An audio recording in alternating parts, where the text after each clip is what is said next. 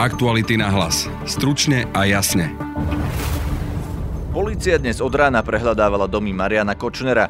Internet obleteli jeho zábery v putách pri prehliadkach. Policajti tiež prvýkrát povedali, že ide o podozrenia z násilnej trestnej činnosti, teda nie z ekonomickej, za ktorú je Kočner vo väzbe. Obvinený z objednávky vraždy Jana Kuciaka a Martiny Kušnírovej však zatiaľ Kočner nie je. Kto je teda Marian Kočner a aké kauzy na neho vytiahol Jan Kuciak? Budete počuť Zuzanu Petkovú. Jano išiel po tých kauzách Mariana Kočnera veľmi systematicky. Sme si z neho občas uťahovali, že je ním pomaly posadnutý. Pýtali sme sa aj to, či je Kočner hlava siete ľudí, alebo skôr vykonávateľ špinavej práce za väčšie ryby, čo má Kočner so smerom a či policajti mohli nájsť pri dnešných prehliadkach aj rôzne kompromitujúce materiály, ktoré Marian Kočner zbieral. Vítajte pri počúvaní dnešného podcastu špeciálu o Marianovi Kočnerovi. Moje meno je Peter Hanák. Marian Kočner kedysi vyštudoval žurnalistiku. Dnes kukláči zavítali aj do Bonaparte, kde mal Marian Kočner v minulosti byt hneď vedľa toho, v ktorom býva Robert Fico. Prehliadka bola aj v komplexe Five Star Residence, kde sú byty firmy BA House, ktorej akcie predal podnikateľ Ladislav Bašternák, Janovi Počiatkovi a Robertovi Kaliňákovi. Ako sa Marian Kočner dostal do takejto spoločnosti a čím sa vlastne celé tie roky živil, som sa pýtal Zuzany Petkovej z nadácie Zastavme korupciu, ktorá predtým podobne ako Jan Kuciak pracovala aj na kauzách Mariana Kočnera. Marian Kočner eh, je podnikateľ, ktorý je známy eh, aj tým, že bol kedysi na tzv mafiánskych zoznamoch. Jeho podnikanie vyvolávalo podozrenia už dlhé roky, pretože podnikal hlavne napríklad so zmenkami, mal firmu Inkasný servis, to znamená, že zhromažďoval u seba zmenky a potom sa snažil či už na súde, ako v prípade napríklad Markízy, o ich vyplatenie. Taktiež je známy z mnohých kauz, ktoré sa týkajú DPH podvodov. Išlo akoby že zložité schémy, e, cez ktoré e, niekedy cyperské firmy a niektoré slovenské vyťahovali zo štátu e, peniaze vo forme vrátiek DPH. Čo sú také tie najznámejšie kauzy Kočnera z histórie? Bo vieme o Markize, vieme o Technopole. Čo sú tie najväčšie veci, v ktorých Kočner figuruje? No, najznámejšie, v ktorých je teraz momentálne aj stíhaný, bude on sám obvinený, alebo polícia len vedie trestné stíhanie a vec vyšetruje je kauza zmenky voči e, televízii Markíza, e, potom e, kauza Technopol, kde išlo práve o prevody jednotlivých hotelov a nehnuteľností medzi firmami, ktoré boli s Kočnerom spriaznené, taktiež s cieľom vylákať vrátky DPH. O tejto kauze hlavne písal Jan Kuciak. Potom je to predaj bytov vo Five Star Residence za 1 euro, kde tiež prebieha trestné stíhanie a čo skoro by podľa mojich informácií malo padnúť aj obvinenie.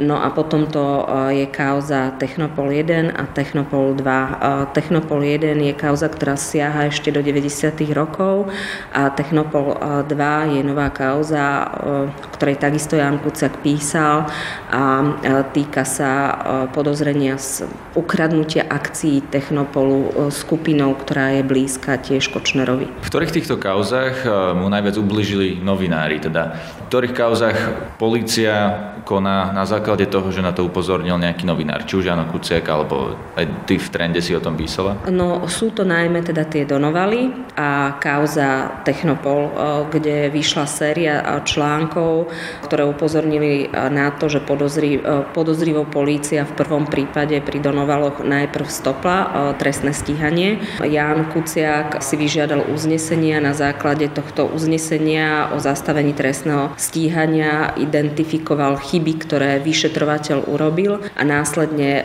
NAKA obnovila vyšetrovanie tohto prípadu. Pri Donovaloch vlastne je Kočner už ob obvinený a dokonca kvôli Donovalom polícia zaistila jeho majetok. A to sa stalo ešte pred vraždou Jana Kuciaka alebo až po nej toto zaistenie majetku, obnovenie vyšetrovania? Vyšetrovanie bolo obnovené ešte pred vraždou Jana Kuciaka, ale e, zaistenie majetku prebehlo až teraz e, nedávno. Čo sa týka ešte ďalšej kauzy, e, o ktorej Jan Kuciak písal a písal o, o nej, myslím, jediný spomedzi novinárov, golfový areál, tzv. kauza Velten, kde opäť išlo o podozrenia s podvodou s vrátkami DPH a taktiež sa táto kauza týkala Kočnera. Takže ten Kočner vlastne by mal motív ubližiť Janovi Kuciakovi práve preto, že, že on o ňom zverejnil veľa informácií, ktoré vlastne nikto iný nevedel?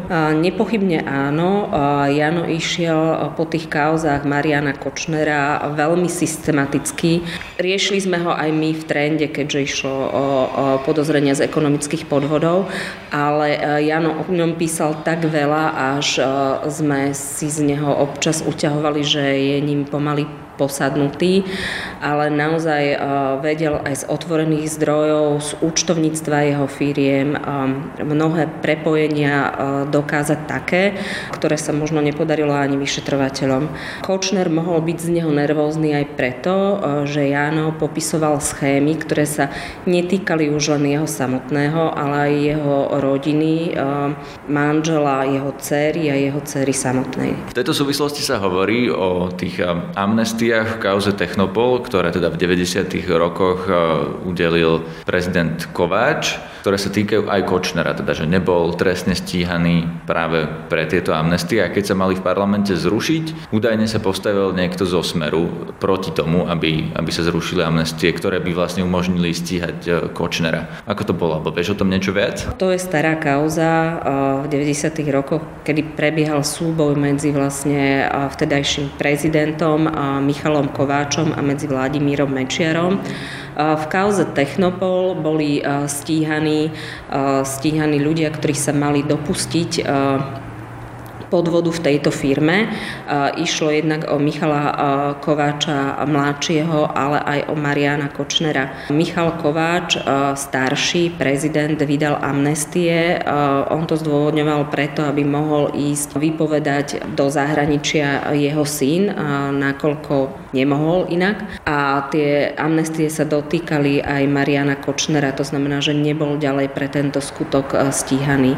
Ak by sa boli zrušili, tak v prípade Kočnera by to mohlo znamenať obnovenie toho trestného stíhania. Pokiaľ viem, tak proti tomu sa postavilo ako prvý, alebo teda viacerí poslanci parlamentu označujú Martina Glváča, popredného predstaviteľa Smeru v Bratislave, ktorý sa veľmi dobre s Kočnerom pozná, mali blízke vzťahy a vystúpil proti tomu, aby sa, aby sa tá amnestia, ktorá by umožnila trestné stíhanie Kočnera, zrušila zrušila. Čo má teda Smer s Kočnerom? Smer má s Kočnerom e, veľmi veľa, pretože mnohí e, jeho predstavitelia e, s Kočnerom aj podnikali. Pozná sa s europoslankyňou Beňovou, s Glváčom, spoločne vlastne si užívali komfort eh, rekreačného, eh, rekreačných zariadení na Donovaloch, eh, mali pri sebe chaty. No a napokon, veď dnes prebehla vlastne domová prehliadka aj v Bonaparte, kde teda má byť Robert Fico. Akú veľkú relevanciu máme dávať tomu, že Fico je sused s Kočnerom. Akože laicky povedané, môj sused môže byť ktokoľvek ja s tým nemám nič spoločné, ale je tý, ten vzťah práve byť susedom v Bonaparte niečím iný? No je to iné najmä tým, že Robert Fico bol premiérom tejto krajiny a stále kvôli tomu, že mu hrozí podľa ministerky vnútra nejaké bezpečnostné riziko, mal aj po tom, čo odstúpil z úradu pridelenú ochranku.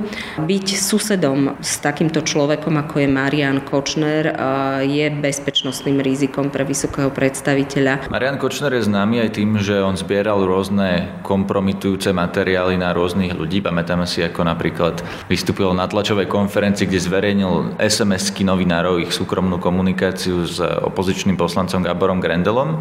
Čo ešte zbieral Marian Kočner? Je možné, že policia teraz, keď sa dostala do jeho nehnuteľnosti, zrejme do jeho možno aj nejaké nejakej súkromnej zbierky týchto materiálov.